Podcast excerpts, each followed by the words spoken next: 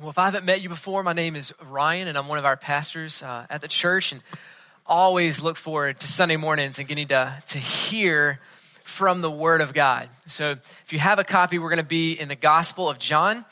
Uh, if you don't have a copy of God's Word, there should be one provided in one of the chairs underneath uh, the chairs in front of you.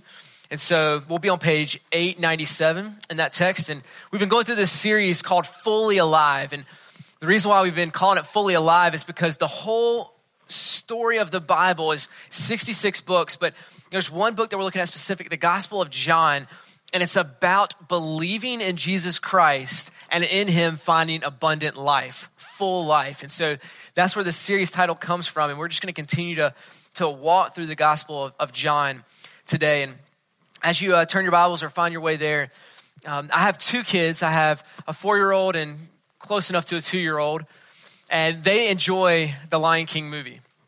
I don't know if you've watched the Lion King movie with your grandkids or your kids, or you watched it when you were growing up as a kid.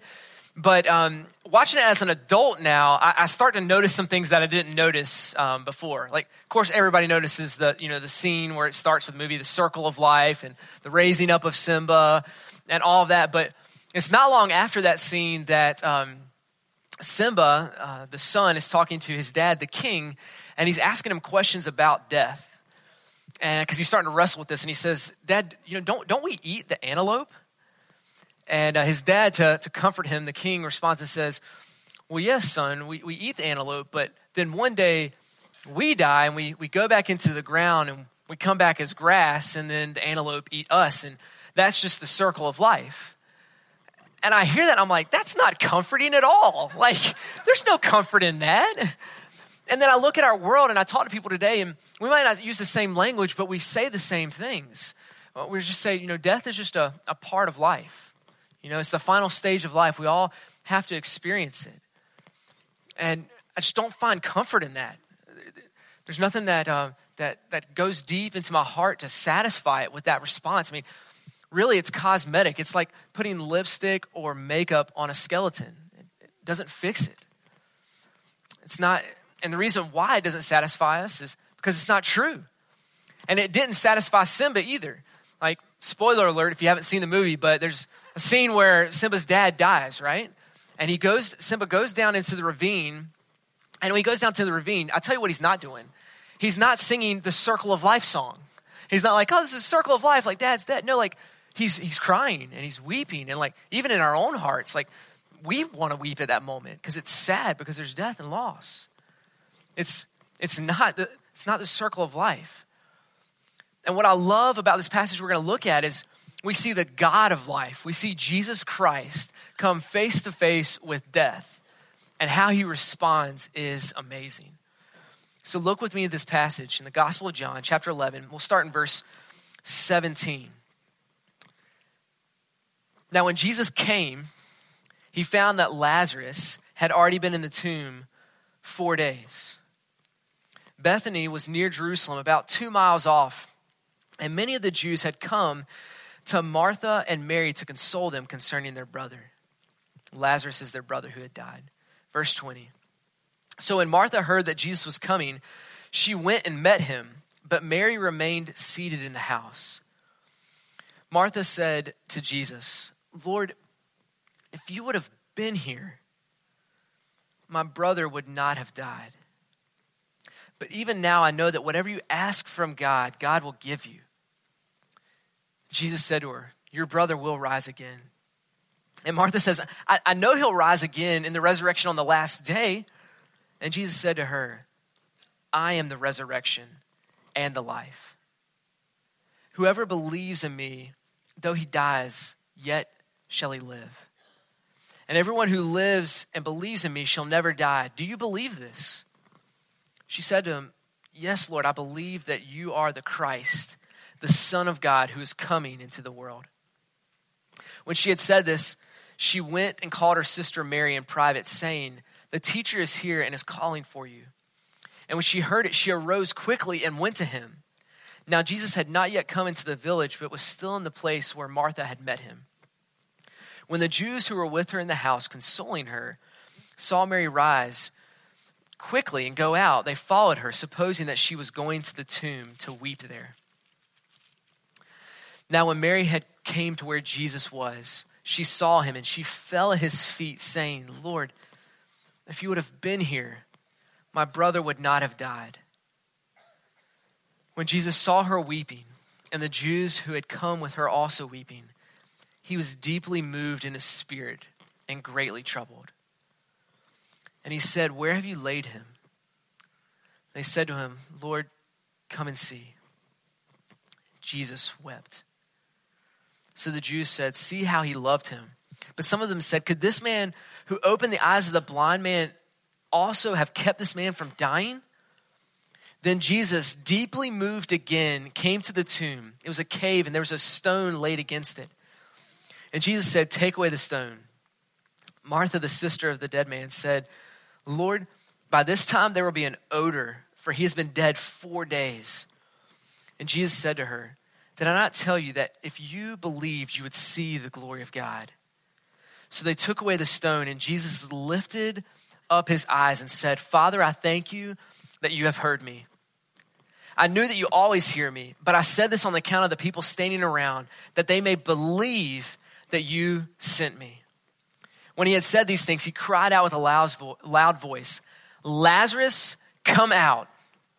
The man who had died came out, his hands and his feet bound in linen strips, and his face wrapped with cloth. And Jesus said to him, Unbind him and let him go. Let's pray. Take a moment right now to pray that God would speak to you this morning.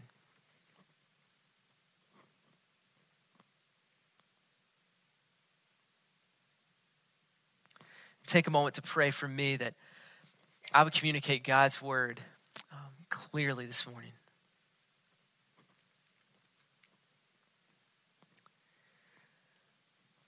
Lord, thank you that your word doesn't leave us um, ignorant in, in tough, difficult situations of life and in death. And thank you for the beauty that we see in this text, Lord, that you are um, the comforter who comes to, to help us in our time of need, but also the great warrior who conquers the grave and death. And so, God, help us to clearly see that this morning. And Lord, may it change our hearts and our minds and our everyday lives for your kingdom and your glory, we pray. Amen. All right, so just two things that, that I want you to see from this text. Just two things that I want you to grasp. And it's simply this that God, that specifically Jesus Christ, is the comforting conqueror. He's the comforting conqueror. Jesus is the great comforter. We see this in the very beginning of this text, this first part, where he interacts with Mary and Martha in their loss. Like, both these, these women are from the same family. They have the same situation where they've lost their brother, and they make the same statement to Jesus. And what we see is Jesus, as the great comforter, responds to them very differently. And I think that says something about Jesus and his goodness to us. But we see Martha come on the scene first in the story. She hears Jesus is coming. They'd actually sent a messenger to say, Hey, Jesus, get here quicker because our brother is ill and he's about to die. And Jesus actually waits and then he comes. And by that time, it's too late. It's too late. And so Martha runs to Jesus, disappointed. She's disappointed in this moment. She's like, she makes this statement that, Mar- that Mary will make in a bit where she says, Jesus, if you would have only had been here, if you would have been here for this moment, then my brother wouldn't have died. That's, and it's interesting that both of them say that because I wonder how much they talked about that in these few days before Jesus came how much Mary and Martha would say together if Jesus just would have been here, things would have looked different. But what I love in this moment, there's something we can learn from Martha in this, is that Martha, in the midst of her disappointment, still keeps her persistent faith. So she says the statement to Jesus, if you'd have been here, my brother wouldn't have died. But then she says in verse 22, but even now I know that whatever you ask of the Father, whatever you ask of God, He will give you. So she's like, hey, I, I still believe in you. I still believe you have all this power and all this authority and all this might. You can still do anything you want to. And Jesus responds to her in the midst of this suffering and this pain and this disappointment. He responds to her with truth. He says, Your brother's going to rise again in verse 23. So there's this little theological discussion that's going on, and Martha's like, Well, I know he's going to rise one day, in the last day, like a long time from now, like then he's going to raise from the dead, which is true. And this is a good principle that she's clinging to. But what I love about this is even though this truth has been laid down, and Jesus has said this truth of he will rise again, he makes it extremely personal too. Because that's what we need in the midst of disappointment and sorrow, right? Like you've all got the biblical answers that people will give you at times of, of your sorrow and suffering. But we need more than just truth. We need the personal touch of Christ with it. And that's what Jesus does. Don't miss this. This is huge. Don't miss what Jesus says to her. After she makes the statement, statement, I know that one day he'll rise again in the last day. What does Jesus say in verse 25? I am the resurrection and the life. He doesn't say, I offer the resurrection. He doesn't say, I offer healing. He doesn't say, I can give a resurrection. Jesus takes this principle that Martha has said and he makes it personal and says, I am the resurrection and the life. Our hope doesn't rest in knowledge of facts, it rests in the true reigning Savior who interacts. That's where our peace rests, is in him. And that's what we need in the midst of these moments of disappointment is truth with grace. Truth with the personal touch of Jesus Christ. And he takes this truth, and not only does he make it personal, he makes it apply to everyday life. When Jesus says, Whoever believes in me, though he die, yet shall he live. Because Jesus knows the tension that's bearing right here when he says this we know people that have loved Jesus and have followed Jesus and now are in the grave, that have now died. I mean, the author who wrote this book of John is dead. And Jesus speaks in this moment and he says, Though he die, yet he shall live. what's so amazing about this is in our minds, in our worlds, we think death is ultimately a flat line of vitals. But when you read the scripture, the way Jesus talks about death and the way the Bible talks about death is much greater than just a flat line of vitals. Death is being separated from God. And the reason why that's death is because being separated from God is being separated from all that is good and right. Every good and perfect gift comes from God above. Everything we enjoy, from the sunsets to family to the air we breathe, are gifts from God. And so when we're separated by our sins from God, that is when we're living in death. That's when we're walking zombies. And we need to be regenerated. We need to be saved. So Jesus speaks in this moment. He says, Yet though he die, he shall still live. Life will still go on. He'll still have everlasting life, even though he physically dies. He will never be separated from the God of life. And what I think is so interesting with this text is how Jesus, the great comforter, again, how he responds to Martha. He asks her in verse 26 okay, you have this truth. You have this personal truth down the resurrection. The question he asks her is Do you believe? Do you believe? And this is a really important statement because he's asking her in light of her asking something of Jesus and Jesus not answering the way she wanted. She wanted Jesus there earlier. She wanted Jesus there to heal, her brother. And Jesus says, Hey, even though you didn't get the answer that you wanted to in the time that you wanted to, do you still believe this to be true?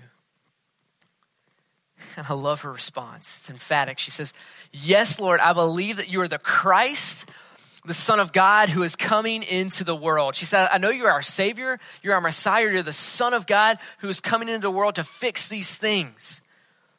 So, the midst of her disappointments, she looks and she's like, I still believe. And this is crucial to this text. This is crucial to the book because if you don't believe this part, if you don't cling to this part, you will never experience the resurrection in the life. You will never see the joy of eternal life unless you know this truth that Martha is explaining right here. That Jesus is the Messiah who would save us from our sins, the Son of God who has all power and authority, and who is coming into the world to redeem what has been broken. She believes this, and Jesus comforts her in this.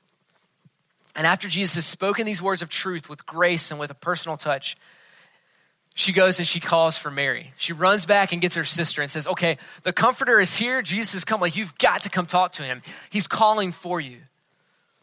And we see the great comforter working again because Mary's a, a little bit different from Martha. Because, of course, she's disappointed, but it seems as we read this text, she's almost depressed by all this. When it talks about Mary, there's a lot of crying going on. And when Martha comes back and shares the comfort of, like, hey, Jesus is here, you need to go talk to Jesus about this. It says she arose quickly and she ran and fell before the feet of Jesus. Which I, I think is just a beautiful picture because she's weeping and she's crying. Her, her mind and her heart are probably still in the grave with her brother. And she gets up quickly and she runs to see Jesus and she falls at his feet. She, she's going to be disheveled. She's going to have red, puffy eyes, and she's going to be weeping. And still, she knows in the midst of this depression and in this hard time, she can come to the great comforter. And She can come quickly to the great comforter. And so she falls at his feet and then makes the exact same statement that Martha made, right? Jesus, if you just would have been here, things would have been different. Things would have been different if you'd have been here, Jesus. Now, Jesus could have responded the exact same way he did to Martha, right? Jesus could have said, Well, I'm the resurrection and the life. Let me give you some neat theological truths with a bow attached to them. Could have gave that to her. But Jesus, being the great comforter, knew that's not ultimately what Mary needed in that moment. Now, she still needs truth, but what she needed more than anything in this moment is what Jesus gave to her his tears. Verse 35 says, Jesus wept. He just, he just cried with her in the midst of her depression. The great comforter knew that's what she needed more than anything in that moment.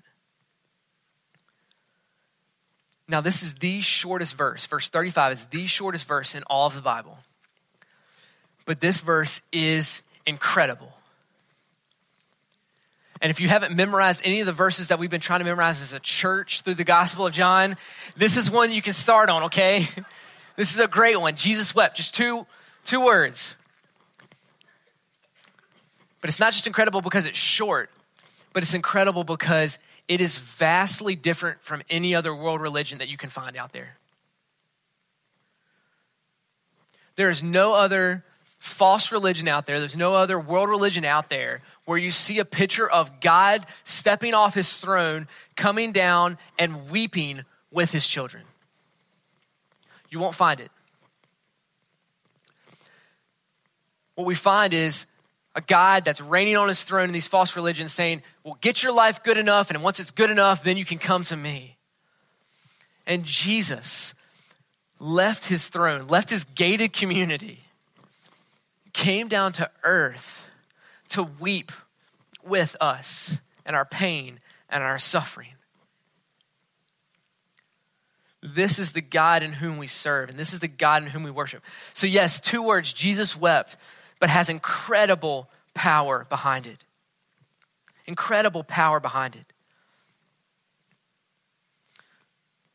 The question is why in the world is Jesus weeping in this moment? Because he knows he's going to raise Lazarus, right? Like he knows what he's going to do. If you read earlier in chapter 11, you'll see he already knows what he's going to do, but still here he weeps. And he weeps because he sees death affecting Mary And so he comforts her, affecting others who are crying and weeping in sorrow. And so Jesus looks at death and he feels the same thing that you feel and I feel when we experience death or we're around death. And it's this that death is not our friend, but is our great enemy. It's not our friend, death is our great enemy. Death is not a friend that we run to for freedom. Rather, it's a coffin of our freedom unless we know Christ. And if we know Christ, what we find in the midst of our deepest depressions and our deepest disappointments is comfort in Jesus Christ. He weeps and he actually calls us to come to him because not only does he console, but he can actually fix things. Not only is he our comforter, but he's also our conquering king. He's our maker that says, Come to him. So there's a, a recent study done by the New York Times, and they, uh, they did a whole article on it that they found out that if somebody purchases an iPhone or a washer and dryer or some kind of device that you have, and you have a problem with it, what they found out, found out through this research is that 95% of people don't go back to the maker to fix the problems, they go to their friends to complain about the problems. That they just want to go like, well, I've got to vent to somebody about this. And so they go and they complain. But the, the funny thing about that is that none of those friends that you have can help fix the problem. None of those friends that you have are going to make things better. They might make you feel a little better because you have somebody that can vent with you and be like, yeah, that iPhone 7, that just really messed me up. Yeah, I had problems with it too. But they can't fix the problem. They need to go back to the maker who can help them understand why it works that way or why it's not working properly. And this is human nature for us to go and to, to complain and to vent to others about our problems. But we have a Savior who says, Come to me, all you who are heavy laden, and I will give you rest. He says in 1 Peter that cast all your anxieties upon me because I care for you. Jesus stands here as the great comforter, and he's like, I'm, I'm ready. I'm ready for all of your anxieties and your stresses and your disappointments and your depression. Bring them to me because I'm the only one that can give comfort and fix the problem. I'm the only one who's going to walk with you through the valley of the shadow of death. I am the only one. And for us to complain about our circumstances and our losses and not at the same time run to God is making a declaration to the world that our God is not relevant. It makes a declaration to the world that our God is not relevant. Because in the hardest, most difficult times, we're not turning to Him. And here's what's key about that if we aren't looking to Him, then they won't see Him when they look at us. And that's a problem. If we're not looking to Him in the midst of all of our depression and our suffering and the things that are broken in this world, if we're not looking to Him, then when a lost world looks to us, they will not see Him in our lives. They won't. We desperately need this more than we realize. We need to be running to Jesus Christ because in Him and Him alone can we find true comfort. He is called the God of all comfort in His Word. So if we want rest and we want comfort, it's not found in football. It's not found in comfy sofas. It's not found in air conditioning. It's not found in heat. It's found in something much, much deeper, even though those things are great. It's found in our Father. It's found through Jesus Christ that He is the resurrection and the life. And in Him, He will never leave us nor forsake us. This is the joy in which we live in as believers. This is the joy in which we thrive in, knowing that He is the resurrection and the life. So, even right now, if your heart feels cold, cold as stone and your spirit is just frozen within you, Jesus is the one, the only one that can dissolve that hard rock and that can thaw your frozen spirit. He is the only one that can give us this hope in the midst of disappointment and frustration. But Jesus didn't just come to give us comfort, He came to conquer death. And that's beautiful. We see Jesus as the wonderful counselor here, but also that he's the great warrior. Jesus is the glorious conqueror. In verse 33 and verse 38, there's a word that our translations kind of struggle to, um, to define, but it says deeply moved. Your, your translation might have indignation there. Um, but verse 33, it says Jesus was deeply moved in spirit. And then in verse 38, he was deeply moved again.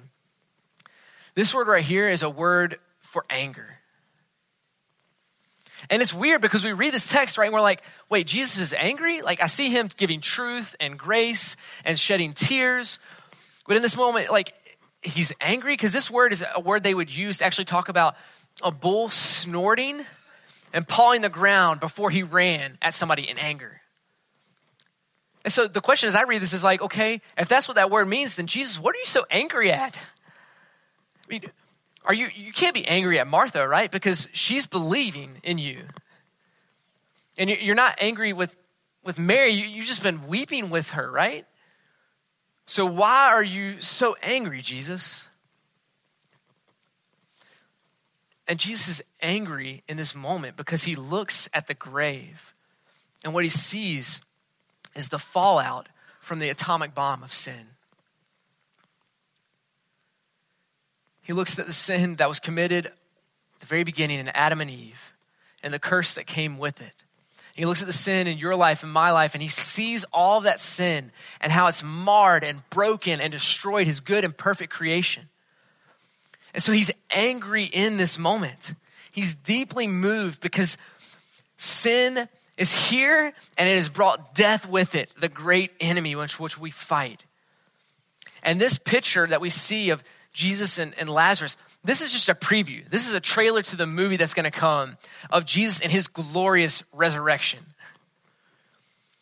And Jesus starts the battle with death now, but he will finish it when he goes to the cross and goes to the grave and he is raised again. He is the one that's going to, to conquer death in the way that we long for, in a way that we want to desire it in our lives. And the difference between this resurrection here with Lazarus and the resurrection of Jesus is Lazarus, uh, Lazarus is going to go back to the tomb one day. He's going to die again. To be honest with you, I don't know if I were Lazarus, if I want to be resurrected. But Jesus raises him anyway. He's going to have to go back through that suffering again. But when Jesus on the cross dies and says it is finished, and he raises from the dead, his resurrection is a glorious resurrection in which he will never die again. His body will never break down again because it has been made perfect. Now, with what I, what I love about this picture that we see here of this resurrection is how Jesus raises Lazarus. There's no medicine, there's no surgery, there's no ointments for Lazarus here. What there is to raise Lazarus is a prayer and a word. A prayer and a word is what Jesus gives. And it almost seems crazy to talk to a dead man unless the dead man actually does something. then it's not crazy anymore. Then it's astonishing of what just happened here. And it even says in the text that Jesus cries out with a loud voice, Lazarus, come out. Like he, he says that loudly. And some theologians said that if he didn't say Lazarus, come out, then everybody would have came out of their graves because that's how much power that Jesus had. He had to give the specific name, Lazarus, you come forth, you come out. And I truly believe that.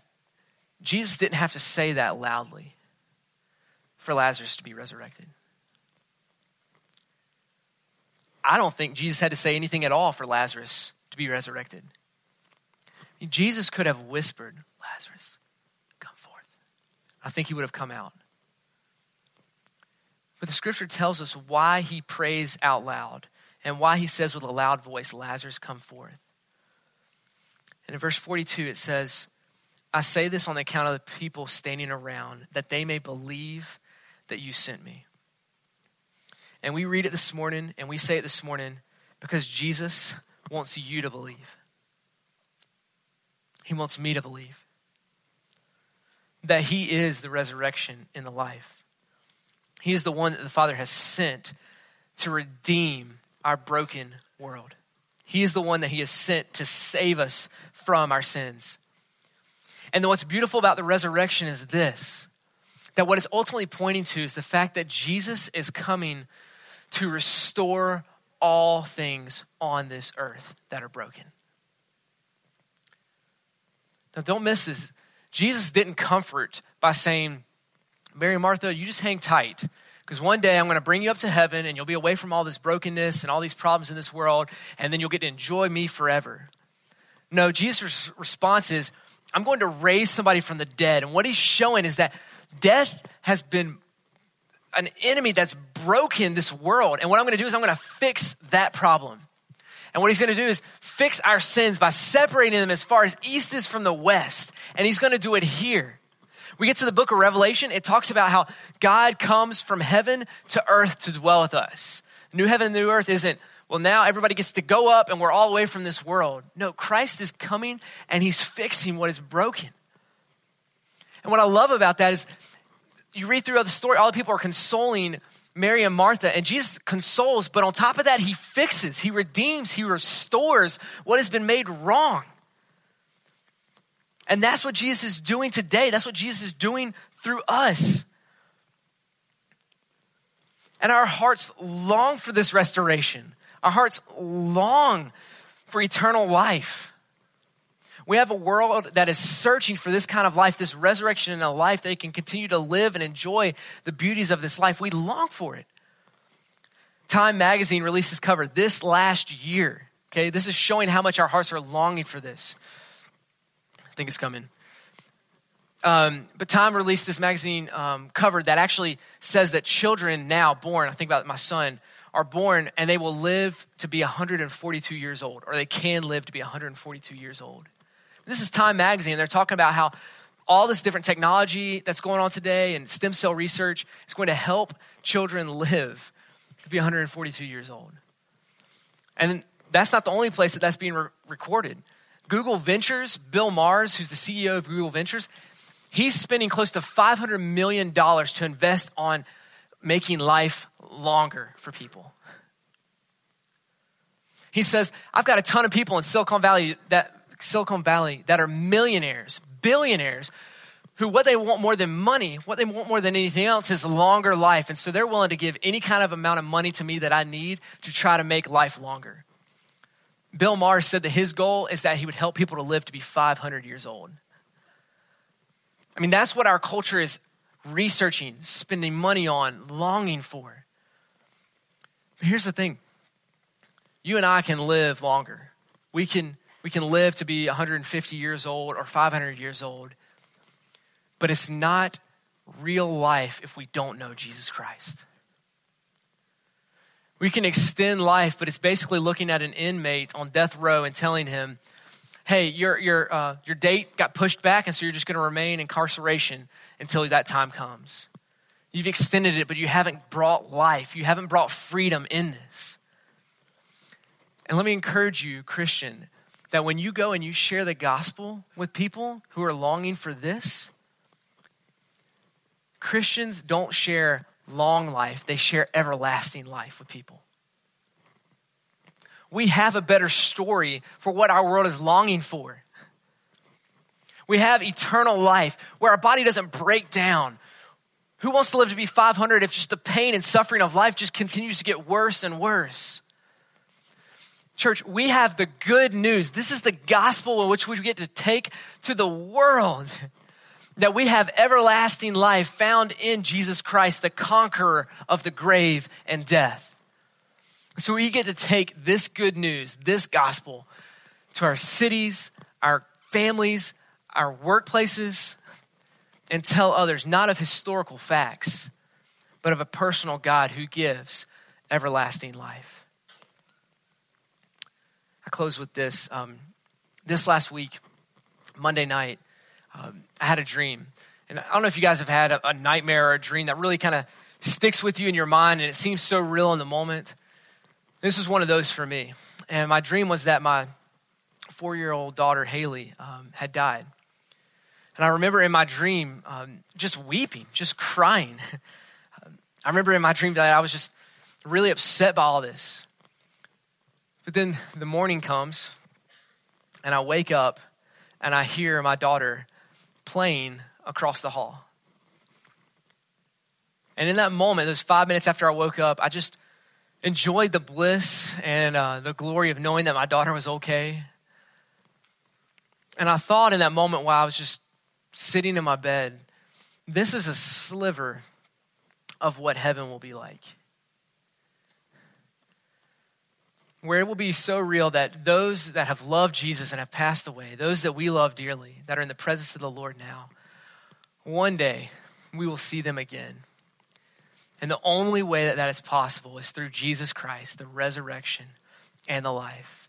And so let's live, let's breathe, let's thrive with that truth this week. Let's pray. Jesus, thank you for your truth that you are the resurrection and the life.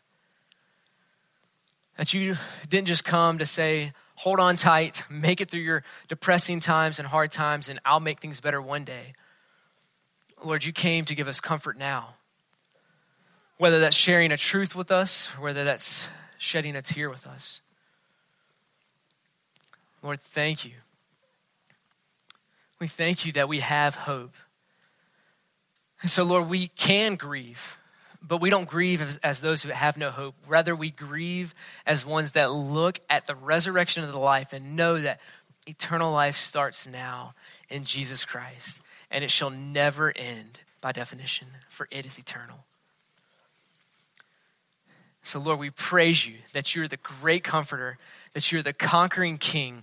And Lord, help us to sing knowing these truths about you. It's in Christ's great and holy name we ask. Amen.